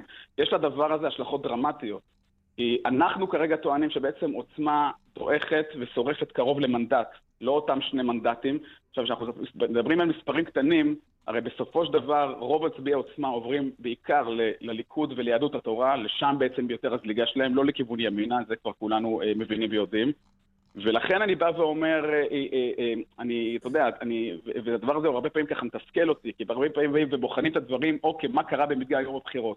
שזה דבר שהרבה יותר קל לבדוק אותו ולעמוד אותו, בטח כשאנחנו מערכת בחירות שלישית בתוך שנה, כן. אין הרבה שינוי בדפוסי ההצבעה ביום בחירות באותם ריכוזים, אבל יש משמעות אדירה לפרסומים ולסקרים ש... ולמגמות שאנחנו מפרסמים שבוע בשבועיים ובטח בשבוע. כלומר, אתה אומר, אם, אם הסוקרים עכשיו נותנים לעוצמה יהודית, לא נותנים לעוצמה יהודית את הסיכוי להיכנס לכנסת, כלומר, עוצמה יהודית עשויה להתרסק, הליכוד להתחזק, וכך הגוש יגיע, הגוש הימין, הבלוק יגיע ל-שישים ואחת. הבלוק צריך להגיע ל-שישים ואחת, אחד, על הבסיס של... לא, אתה אומר הסקרים כיום שנותנים לעוצמה יהודית, אתם נותנים אחת נקודה שתיים אחוז, אתה אומר, זה עשוי להיות מגמה שתוביל בסוף לליכוד להרכיב את הממשלה הבאה. אני אומר, ההגעה ל-שישים ואחת היא יעד קשה מאוד להשגה, אמרנו את זה מלכתחילה, זה לא איזה יעד שהוא, זה צריכים לבוא להרמון משתנים, שמשחקים לטובת העניין הזה. אחד זה אחוזי ההצבעה, שתיים זה כמובן אותו קרב. לא, ברור, רק נצטרך לסכם את התזה שלך לגבי עוצמה יהודית. אני צריך לעצור בזה. צוריאל שרון, תודה רבה. שיהיה בוקר טוב, שבוע טוב לכולם, תודה לכם. עניין אחר, נכון? כן, בטח שעניין אחר. רועי ינובסקי, כתבנו לענייני משטרה, שלום. שלום, בוקר טוב. אתה מביא תיעוד, מחזיר אותנו בחדשות סוף השבוע, לאותו אירוע באום אל-חיראן. כן, אותו אירוע באום אל-חיראן, אירוע של טלטל את המדינה, פינוי הכפר אז יצא משליטה, יעקוב אבו אלקיאן נורא על ידי שוטרים שהוא ברכב, הם טוענים שהוא לא שאל לקריאותיהם לעצור, ואז הוא אה, מאבד שליטה ככל הנראה, דורס למוות את השוטר ארז עמדי לוי, נזכיר, המשטרה בהתחלה קובעת שזה פיגוע חד משמעי, אה, ואחר כך ממצאים שנאספים במח"ש בשב"כ, מעידים שזה לא דריסה מכוונת, כל הערכות אה, העידו על זה. ואתה מביא תיעוד חדש בעצם שמגלה שיעקוב אה, אה, אבו אלקיאן אה, לא מת בעצם מהירי, אלא מת מהפקרה, מדימום למוות בשטח, בלי שאף אחד ניגש לסייע לו. כן, והוא לא היה חי חמש דקות או עשר דקות או עשרים דקות בשטח, מתברר לפי דוח נתיחת הגופה וגם לפי הצילומים שאנחנו הראינו, שהוא שוכב בשטח עשרות דקות, ככה כתוב בדוח, זה כנראה בין שלושים ל-חמישים דקות, שוכב בשטח כשהוא חי. חי, פצוע, גורמים רפואיים שמסתכלים על הדוח, אומרים, תראו, רק מהפציעה בכתף, מהעיבוד דם שם הוא, הוא מת, לכן פשוט אם מישהו היה בא וחובש לו את הכתף, זה הכל, טיפול פשוט של חובש, הוא, הוא, הוא היה חי היום, היו מצילים את, את החיים שלו, זה לא היה טיפול מורכב, ומה שאנחנו מראים, גם בעדויות במח"ש, וגם בצילומים עצמם, שרואים את כל השוטרים מסביבו ואת כל הצוות הרפואי, שיש רופא ויש חובשים שנמצאים ממש צמוד אליו, ממש מטרים בודדים, הם לא ניגשים לתת לו טיפול רפואי למרות שהוא חי, וגם אף אחד לא קובע את המוות שלו בשטח, אף גורם רפואי לא בא ובודק אותו, במעשה אחרי כמה שעות מאמסים אותו לרכב, למכון לרפואה משפטית, ולמעשה זה בן אדם שמעולם לא קבעו את מותו, אנחנו מסתכלים על העדויות של הרופאה, של, החוב, של החובשים במח"ש, הם סותרים את עצמם. הרופאה אומרת, אני לא ראיתי אותו בכלל, אני לא ידעתי בכלל שיש שם נהג דורס, לא מכירה את ה... בכלל לא ידעתי שיש שם עוד פצוע. החובש סותר אותה, אומר, מה פתאום, אני עמדתי צמוד עליה, אנחנו הסתכלנו עליה ביחד. אבל יש מישהו שמע... שמעניק הסבר לשאלה הזו? איך זה יכול להיות ששוכב בן אדם כל כך הרבה דקות, ואיש לא ניגש לטפל בו? אז אני, אני, אני אומר לכם, אני קראתי, הבאנו חלק מזה אתמול, אני קראתי אה, עמודים אה, ארוכים של, ה, של העדויות, והחובשים פשוט לא יודעים להסביר את זה, כל פעם הם מספקים הסבר אחר. חלק אומרים, כמו שאמרתי, עם הרופאה לא ראינו, החובש, אחד החובשים אומר, אני ראיתי אותו מרחוק, הוא היה נראה, נראה, נראה לי מת. בהבחנה שלי, הוא היה נראה לי שמת, אה, למרות שכאמור אה, אף אחד לא, אף אחד לא ניגש לבדוק אותו, אחר כך הוא אומר, בעצם אני חושב בעצם בגלל ש... זה היה לכאורה באותו רגע מחבל, אז אולי הוא היה מבולקד, בגלל זה לא ניגשנו אליו, למרות שרואים שוטרים מסביבו, כל הזמן משנים את הגרסאות שלהם, אבל בשורה התחתונה פשוט אף אחד לא אה, ניגש אליו ו- וטיפל בו, ואפילו לא, לא קבעו את מותו אבל, בשטח. אבל רק להבין, הדבר האחרון שאני לפחות שמעתי את היחסות של השר לביטחון הפנים, גלעד ארדן, על הסיפור הזה, אה, הוא עדיין מאמין שהאיש היה מחבל. התיעוד הזה שלך מתעסק בנושא הזה, או שיוצא מתוך נקודת הנחה, ש, שהטענה הזאת כבר קלושה ולא מחזיקה מים, כלומר, ברור לכולם שהאיש היה אזרח תמים. אז בדיוק אה, בגלל זה משפחת אבו אלקיאן תעתור השבוע לבגץ בדרישה לפתוח את התיק מחדש וגם לקבוע רשמית שהוא לא מחבל. מה הקביעה הרשמית של המדינה היום? כל הערכות, אם מסתכלים על התמלילים במח"ש, אם מסתכלים על הערכות של השב"כ, וגם על העובדה שרואים שהירי היה רק שהוא נוסע במהירות של עשרה קילומטר לשעה, וממצאים כאלה ואחרים, כל הממצאים לפי מה שאנחנו רואים, לפי מה שגם החוקרים במח"ש מעריכים, ואני מדגיש את המילה מעריכים, זה אומר שזה, שהאירוע הזה הוא לא פיגוע, שלמעשה זה אירוע מצער שהירי גרם לו לאבד שליטה. זה כל הערכות, אבל פרקליט המדינה שהוא סוגר את התיק, הוא לא מכריע בשאלה הזאת. הוא כותב, אני במידע שיש לי עכשיו, הבדיקה של, השב, של השב"כ לא הגיע לכדי מיצוי, אני בכלל לא מתעסק בעניין הזה, כי זה לא רלוונטי לשאלה אם השוטרים ביצעו עבירות פליליות או לא ביצעו עבירות פליליות, בזה אני צריך להכריע. ולכן אין שום קביעה של המדינה אה, לגבי האירוע הזה, קביעה רשמית של החקירה, זו אחת הדרישות של, ה, של המשפחה. אה, נקריא את תגובת המשטרה למשל לעניין הזה, הם כבר לא מדברים על האירוע הזה כפיגוע, הם מכנים את זה, הם, הם כותבים כך, מדובר באירוע מצער, במהלכו נדרס למוות שוטר ונפצע שוטר נוסף, כן נהרג הנהג הדורס לאחר שנוטרל על ידי שוטרים, הכל במהלך פעילות מבצעית שבוצעה במקום כחוק, ממצאי בדיקת מח"ש קבעו באופן חד משמעי כי אין כל חשד לביצוע עבירה פלילית, בזה העניין עוסק, גם אה, אה, מח"ש כותבים שהחלטת פרקליט המדינה מדברת בעד עצמה, אבל כאמור, עד היום אין קביעה רשמית של המדינה לגבי האירוע הזה, ואין אף אחד שלמעשה ניקה באופן רשמי את השם של אבו אלקיאן, למרות הממצאים בשטח. ברור, זה כאמור הצגת בחדשות השבת. בואו נצרף לשיחה שלנו את דוקטור ג'אבר אבו אלקיאן, אחיו של יעקב. ג'אבר, שלום. בוקר טוב, בוקר טוב קלמן, בוקר טוב אסף, בוקר טוב רועי, לכל המאזינים. בוקר טוב. ולכל השפוי של שחפץ צדק ותקווה. ג'אבר, איפה אתה היית באותו בוקר מדובר? אני הייתי באירוע של משרד החינוך, העבודה שלי באילת, וקמתי על בוקר מזעזע, מטלטל, שמחזיר אותי כל פעם מחדש, שאני שומע, שחיים איתו יום יום, ושאני שומע עכשיו ב... בתגובה של המשטרה, התגובה המגוחכת הזו, בא לי להקיא, במקום לקחת אחריות ולבוא ולהגיד שאנחנו טעינו, ואנחנו עשינו משהו שהוא לא יעשה, וממש רצח בדם קר, גם של אזרח וגם של שוטר. לא, שאלתי איפה היית, כי אה, אתה, אתה לא היית שם, אבל בעצם נדמה לי שכל בני המשפחה שלך, שהיו במקום, את כל מה שרואים, את הער והרע, כלומר את הגסיסה המאוד ארוכה של יעקב, ראו בעיניהם ממש, נכון? כן, לא רק זה. עכשיו, לפני רגע דיברתי עם אחיין, אומר לי, אני לא רוצה לראות את הסרטון. אני הייתי שלוש מטר, ואני צעקתי, תפלו בו, חובש, ואני שמעתי את השוטרים מדברים ביניהם, חבר'ה, חשבו שהוא מחבל, חשבו. נו, אז חשבו, אז, הוא, אז אם אתם אומרים, חשבתם ש... אז הוא, הוא לא מחבל, אז למה אתם לא מטפלים בו? ולא רק זה, אחיינים, שני אחיינים שהם רופאים, שהם רופאים מצילי חיים, ביום יום, אחד בסורוקה ואחד בברזילה, אמרו, חבר'ה, תנו לנו לטפל בו, לא נתנו להם. ומה חושבת השוטרת, הרופאה, איזה אתיקה רפואית, איזה מקצועיות יש לה, איזה ממלכתיות היא חיה אותה הרופאה הזאת, שלא טיפלה במחנך. וכל מה שקרה מסביב, שמשרד החינוך מתנער, ו- ו- ו- ופה יש גיבוי של המשטרה, ופה יש חוסר גיבוי מוחלט של משרד החינוך. חבר'ה, זה, זה דברים מטלטלים יום יום שאנחנו חיים איתם. ועד שמגיעים עכשיו אנחנו מוצאים את החומרים לקראת העתירה, אנחנו מזועזעים עוד ועוד ועוד מהקלות הבלתי נסבלת של ההפקרה, של, של, של הזילות בחיי אדם. איך אנחנו מגיעים למצב כזה? איך זרוע ביצועית שאמורה להיות משרת את אזרחיה, מתנהגת בצורה כזו? לגב...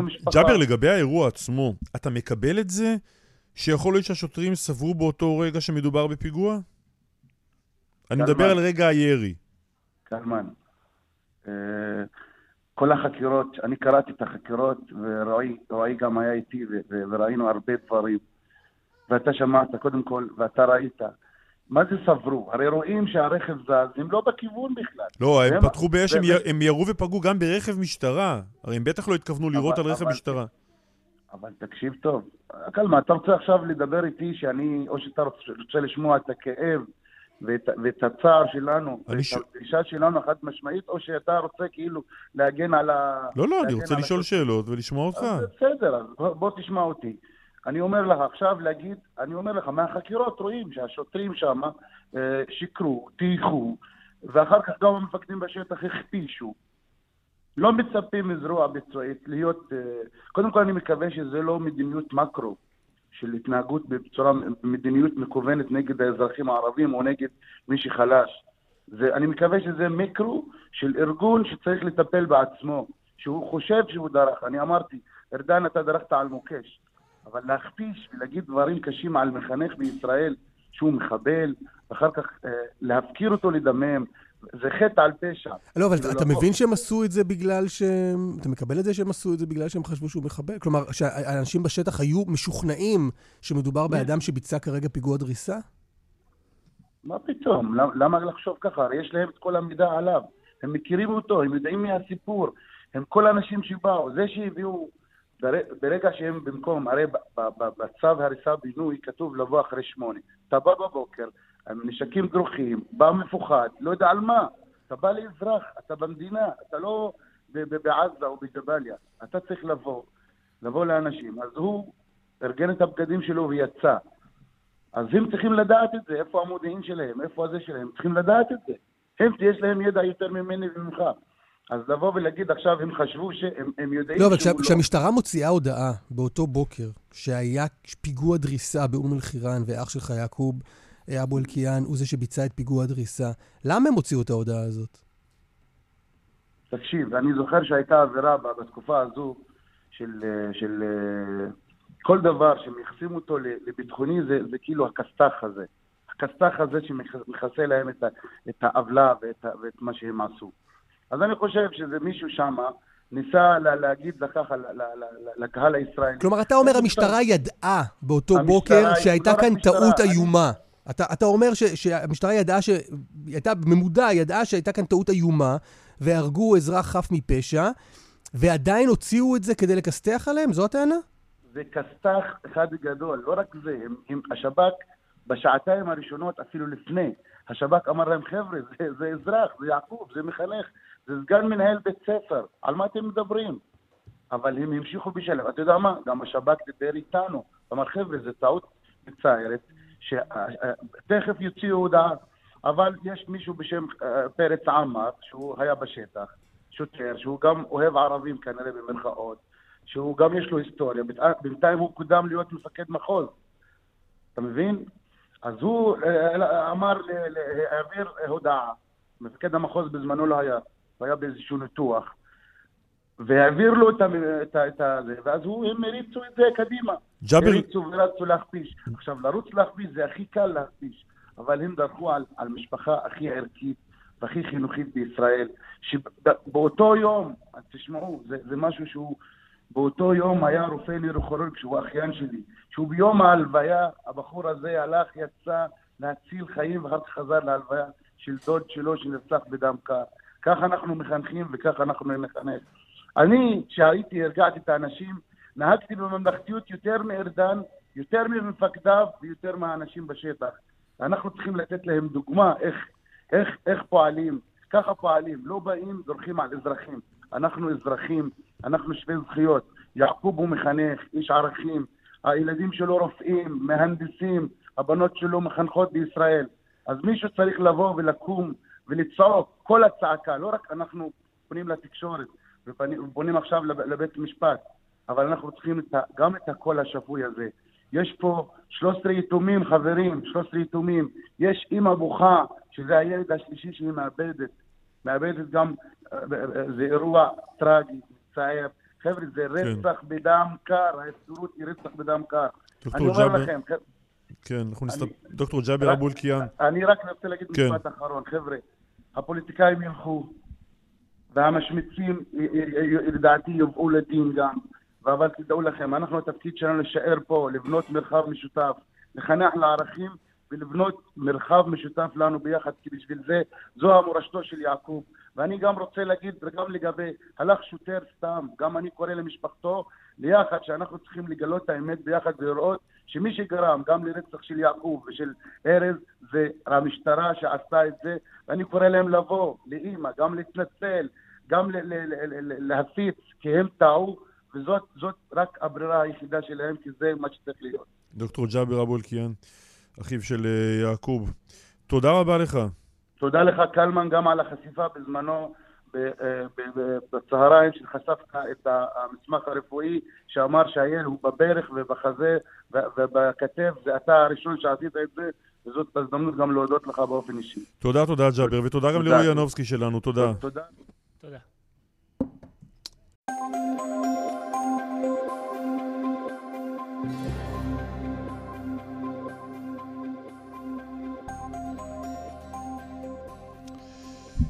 כך, בדרך החוף דרומה עמוס ממחלף חוף השרון עד הסירה, באלון צפון עומס נועם ממחלף קוממיות עד השלום, דרומה ממחלף שבעת הכוכבים עד ארלוזורוב. דיווחים נוספים, לא תתעניין בכאלה. בטח, מה זאת אומרת? וכאן מוקד התנועה כוכבי תשע חמש חמש אפס, ובאתר שלנו. יש תגובה של עוצמה יהודית לסוקר צוריאל שרון, שאמר כאן בעצם שהמגמה בסקרים כרגע, שבניגוד לבחירות קודמות רואים, על פי הסקרים, שעוצמה יהודית לא קרובה לאחוז החסימה, לדעתו הדבר הזה יגרום להתרסקות עוצמה יהודית, ולכן יקרב את נתניהו ל-שישים ואחת, נכון? סיכמתי נכון? את ממצאי הסקר פחות או יותר? יסייע לנתניהו, לא זוכרים. כן, כן. אוקיי. מה, זה הוויכוח אם יסייע או מקרב את נתניהו? אנחנו, אתה יודע... חיים פה על הדיוק. איך אמר פעם איתן קבל בשידור? באמת איך אמר? אתה ממציא את הקטנוניות מחדש. תודה, ריגשת. אנחנו מצרים, כך אומרים בעוצמה יהודית, מצרים על כך. נורת האלבון מהבהבת שוב. יפה, יפה. פעם אצלי, פעם אצלך. אנחנו מצרים על כך שהסוקר הנכבד, הדבר הזה מופיע במרכאות, שכח לספר למאזינים ששותפו למכון הסקרים מומו פילבר היה הסוקר האישי של בנט. זה הזמן להזכיר את הסקרים של הצמד פילבר ושרון שנתנו לבנט ארבעה עשר מנדטים אחרי שנטש את הציונות הדתית, ונתנו לימין ה-אחד עשר מנדטים בסיבוב הקודם. כולנו זוכרים איך זה נגמר. מה שפילבר וצוריאל עושים זו שערורייה. מי שעבד עם מועמד חייב לספר גילוי נאות עם מי עבד ומה האינטרסים שלו, במיוחד לאור העובדה שפילבר עד מדינה נגד נתניהו. עד פה. פרסומות? פרסומות. התרצה? בטח.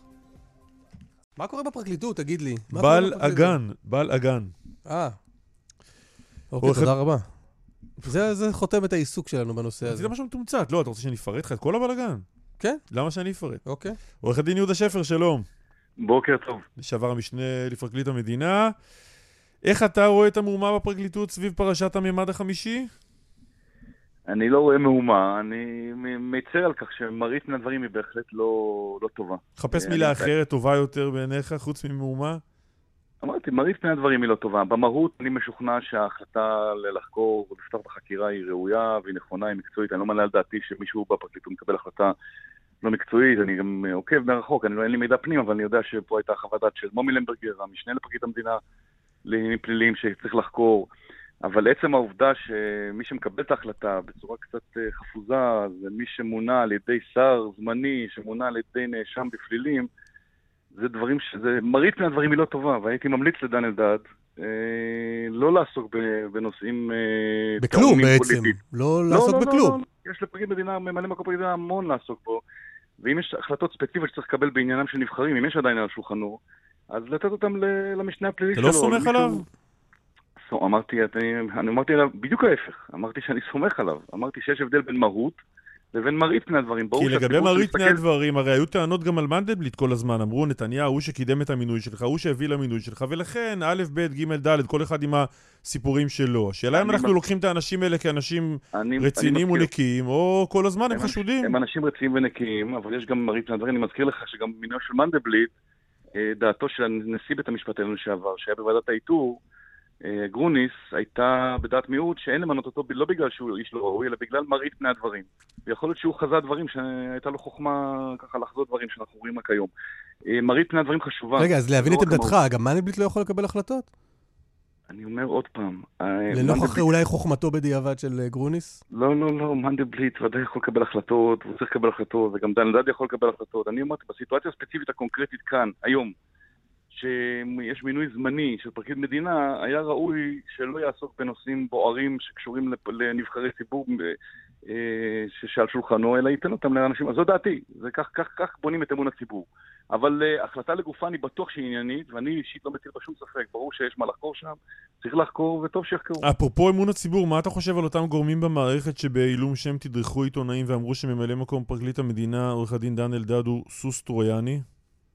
אני לא מכיר כאלה, אני נדמה לי... גם אני לא מכיר, קראתי את כל העיתונים וכל הציטוטים האלה מופיעים בכל כלי התקשורת. נדמה לי, נדמה לי כקורא עיתונים, כמי שעוקב, שדווקא זה מגיע מכיוון המשטרה, ואני חושב שהם קצת נעלבו או נפגעו מהחיפזון בהחלטה בכך שאפילו לא נועצו איתם, בדרך כלל נועצים איתם בהחלטות כאלה. זה נדמה לי הרקע לדבר הזה. כן, אתה לא מזהה חוסר סבירות רצון לומר את זה בלשון עדינה מסביבתו של היועץ המשפטי לממשלה, כלומר מהיועץ המשפטי לממשלה, כלפי מי שמונה, מי שמונה בעל כורחו, כלומר מבחינתו של מנדלבליט להיות ממלא מקום פרקליט המדינה? תשמע, מדובר באנשים ממלכתיים ואחראים, ברור לחלוטין שהסיטואציה, שהמינוי של דן אלדד על ידי שר המשפטים הנוכחי, הוא לא בא להיטיב עם הפרקליטות, הוא בא ליצור בוקה ומבולקה, הוא בא ליצור בלגן, כמו שאתה אמרת בהתחלה. ולכן יש קצת, יש קצת, המים קצת צוערים בגלל זה. אני בטוח, מדובר בשני אנשים מבוגרים ואחראים, אני בטוח שהם מסתדרו וירגעו שם. אבל ברור לחלוטין שכשאתה ממנה אדם בניגוד לדעתו של הממונה עליו, לתקופה זמנית כזאת, בתקופה רגישה כזאת, זה, זה נעשה רק כדי, רק כדי לערער את אמון הציבור. אבל האיש הוא איש פרקליטות בכיר, ואנחנו על הפרקליטות יודעים שכולם שם אנשים נקיים, עם חדורי תחושת שליחות, אז מה זה משנה מי? אתה אומר את זה בנימה מזלזלת? בנימה קצת, איך נקרא לזה? אין מקום. מה?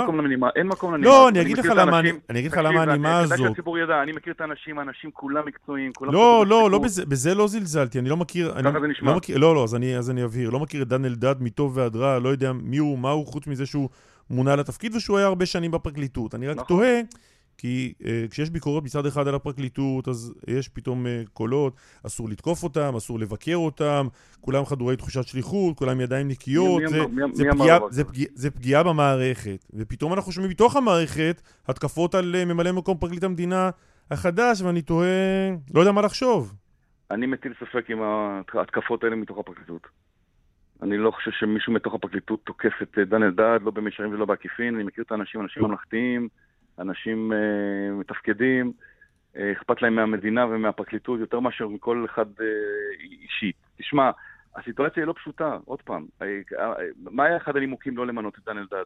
כי הוא לא מכיר את, uh, הוא לא בקיא בפרטים של התיקים שנמצאים. למשל, קח את התיק הזה. התיק הזה כבר כמה חודשים מטפל בו מומי למברגר, המשנה הפלילי, שהיה מינוי הטבעי להיות ממלא המקום, ואם הוא היה ממלא המקום, זה היה עובר ככה חלק, ההחלטה לחקור הייתה עוברת חלק, בלי שהיינו מדברים על זה היום.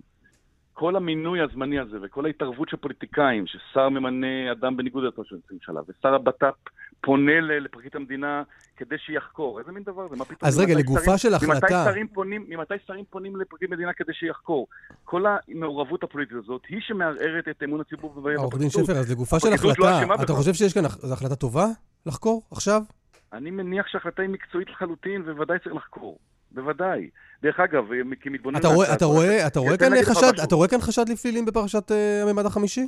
עוד פעם, אני עוקב מהצד כמוך, לא בקיא בפרטים, אני מניח, אם מומי למברגר בדק את העניין הזה חודשים, לדעתי זה גם מתעכב כמה חודשים, בגלל שמבקר המדינה לא רצה את החומרים, אם הבנתי נכון. בסופו של דבר הגיעו החומרים, ובינואר אפשר, יש חשד לפלילים. אגב, זה ש... זה שקיבל את ההחלטה פרקליט המדינה, זה אומר שאין נבחר ציבור חשוד. אם נבחר ציבור היה חשוד, אז מי שצריך לקבל את ההחלטה... לא היה נותן, אתה אמרת לפני זה שיכול להיות שבילאל מריטן הוא היה צריך לא לגעת בזה, אבל אם מה שאתה אומר זה נכון, וכנראה זה נכון, שאין נבחר ציבור שמעורב כאן, אז אין בעיה. נכון, ולכן הוא היה צריך לתת את זה לאחד המשנים שלו לטפל בזה. לא, אבל, אבל, אבל שמה, אתה שאלת אותי אם יש פה חשדות.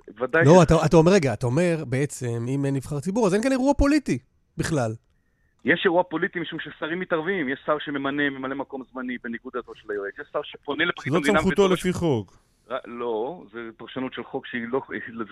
הסמכות שלו היא פורמלית לחלוטין והיא לא מהותית, אבל מי ששולט על פי החלטת הממשלה בזהות מינויו של פרקליט המדינה זה היועץ המשפטי לממשלה בוועדת איתור. אבל שים את זה בצד רגע. יש שר גם... כשהוא קבוע, לא כשהוא ממלא מקום. אז קל וחומר. יש שר פה, נוסף שפנה פה. שר בט"פ, שר ביטחון פנים, שפנה לפרקליט המדינה בצורה חסרת תקדים וביקש לחקור. זאת אומרת, יש פה... כל המראית פני הדברים הזאת היא מה שפוגעת. אבל כיוון שאנחנו סומכים על אנשי הפרקליטות, ודן אלדד הוא איש פרקליטות ותיק, אז מה אכפת לנו מי פנה? אנחנו סומכים על ההחלטה שהיא החלטה נכונה. אני בהחלט מסכים איתך שההחלטה היא נכונה, ולכן הייתי לשידור לומר את זה לציבור, שאני בטוח שההחלטה לחקור היא נכונה. אני רק מצר על כך שהפוליטיקאים מנסים לדחוף את אפם לתוך ענייני הפרקליטות, שזה ממש לא... תורם לאמון הציבור הפרקליטות. אגב, אתם שואלים אותי אם יש חשדות. החשדות בפרשה הזאת, לדעתי, הם הרבה מעבר לפלילים. הפלילי, הצד הפלילי ייבדק, ונראה אם יש, אם יש מה לחקור, אבל יש פה היבטים הרבה יותר מעניינים מהצד הפלילי.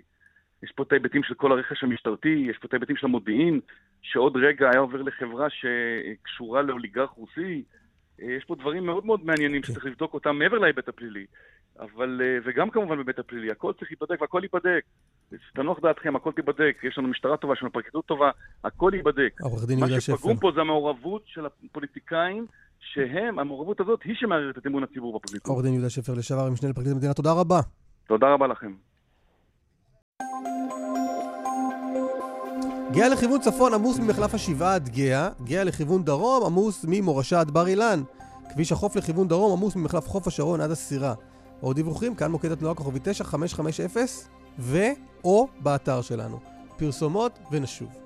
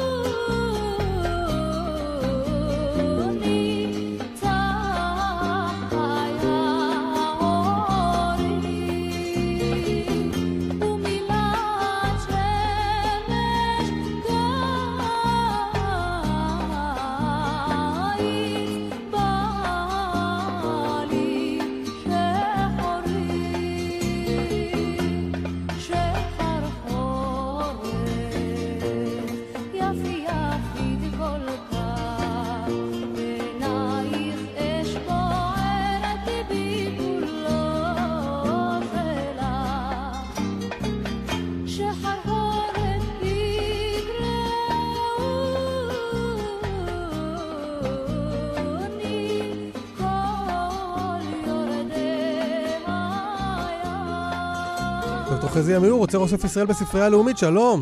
בוקר טוב. לבית הניחוחות מעולם הלדינו. נכון, אנחנו היום עם הלדינו, שומעים את אופה חזה, היום לפני עשרים שנה הלכה לעולמה, ואולי ובסוף נסגור את המעגל, נראה למה, למה עם השיר הזה דווקא. אז בואו נדבר טיפה על, ה, על הלדינו. השיר הזה הוא שיר, שיר אהבה, שהמקור של השיר הזה הוא כנראה עוד מלפני גירוש ספרד. זאת אומרת, יותר מ-חמש מאות שנה היה קיים השיר הזה, שבעצם השם הספרדי או הספניולי שלו זה מורניקה, והמילה הזאת מורניקה לדעת, לדעה מאוד מבוססת, שמתייחס למורוס, הפולשים המוסלמים מצפון אפריקה לספרד, שהם היו שחרחרים, ולכן שרים פה על שחרחורת. אבל יש כאן עוד משהו שאולי מכוון אותנו למקור יהודי.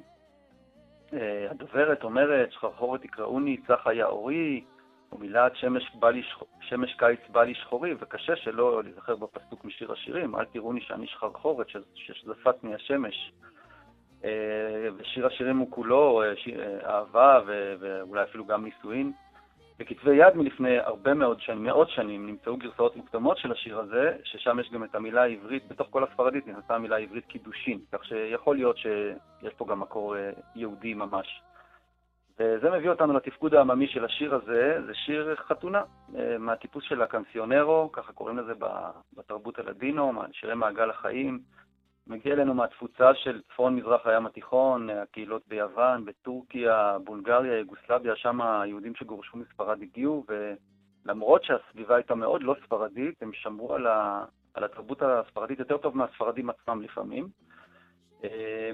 ומי שאחראי לשימור של השירים האלה, אם לא נחשיב את שירת הקודש בבתי הכנסת, זה קודם כל הנשים. נשים היו שרות את הרומנסות ואת הקנציונרו האלה בחוגים משפחתיים וקהילתיים, וכל הסיפור שלנו פה בעצם חוץ מהגיבורה של השיר זה סיפור של נשים. בהקשר הישראלי זה גם סיפור על שוליים ומרכז, זאת אומרת אמרנו שתרבות הלדינו ספגה את המכה האדירה שלה בגירוש ספרד, אבל היא הצליחה להתאושש, ואז היא קיבלה את המכה השנייה שלה בשואה, כשחוסלו הקהילות שם ביוגוסלביה, יוון ובסביבה. היו מעטים שהספיקו להגיע לארץ לפני כן, אבל כאן הם נתקלו בכור ההיתוך המפורסם שלנו, עם יחס מאוד מאוד שלילי. שמחק מסורות והבדלים תרבותיים. נכון, באופן ממש בגישה אידיאולוגית, בשנת שלושים ותשע התארגן בתל אביב מופע מיוחד משירי ספרד, ובבוקר המופע העירייה ביטלה אותו, היא חס ושלום, שירי הלדינו חותרים תחת, תחת קיום העברית. Mm-hmm. ובאמת ככה קרה שמאמץ תרבותי ששרד כל כך הרבה קשיים ירד כמעט לגמרי לטמיון, ורק בסוף שנות ה-שישים התרבות הלדינו בארץ הרימה את הראש, ואנחנו שומעים פה את הגרסה העברית שנכתבה אז על ידי משה גיורא אלימלך. ופה אנחנו חוזרים לעופרה חזה. היא, עופרה חזה, הזינוק הראשון שלה בקריירה היה כשאדם שמע אותה שרה את השיר שחרחורת בקריירה, שהייתה בת שלוש עשרה בבית פרטי, באיזה מין מסיבה בבית פרטי, והוא זה ששלח אותה לבצלאל אלוני ודאג שהיא תהפוך להיות זמרת מקצוענית. היא לא, אי אפשר למצוא את השיר הזה באף אלבום של עופרה חזה, למרות שהיא שרה אותו המון בהופעות, תמיד הקהל ביקש את השיר הזה. זאת אומרת, השיר הזה שהמקור שלו הוא באירועים משפחתיים לפני מאות שנים, חזר אלינו בעצם באותן נסיבות משפחתיות וקהילתיות, ש, ש, שהן היו בעצם כאן הזינוק של, של עופרה חזה, של הקריירה שלה. אגב, גם אמא שלה הייתה זמרת של שירי חתונה עוד בתימן, שזה פן אחרת, כל הסיפור הזה הוא פן אחר של הכוכבת הזאת, שבאמת הביאה שירי דנס ושירי פופ ושירים מכל הסוגים, וגם שירי תימן ו- ו- ושירים כאלה של, של, של שירים של הלדינו. Mm-hmm. ואם יש לנו דקה, נוסיף כאן... לא, עוד... דקה, אז הגזמת, אנחנו חייבים כבר לנעול. אחרי זה, אמיר, תודה רבה. בוקר טוב, להתראות. תודה, תודה. תודה גם לאיתמר דרוקמן, ולנדב רוזנצוויג ואלה יגנה, ויאיר ניומן וחגית אלחייני, וקלמן ליבסקין. ריגשת, תודה רבה גם לך, אסף ליברמן.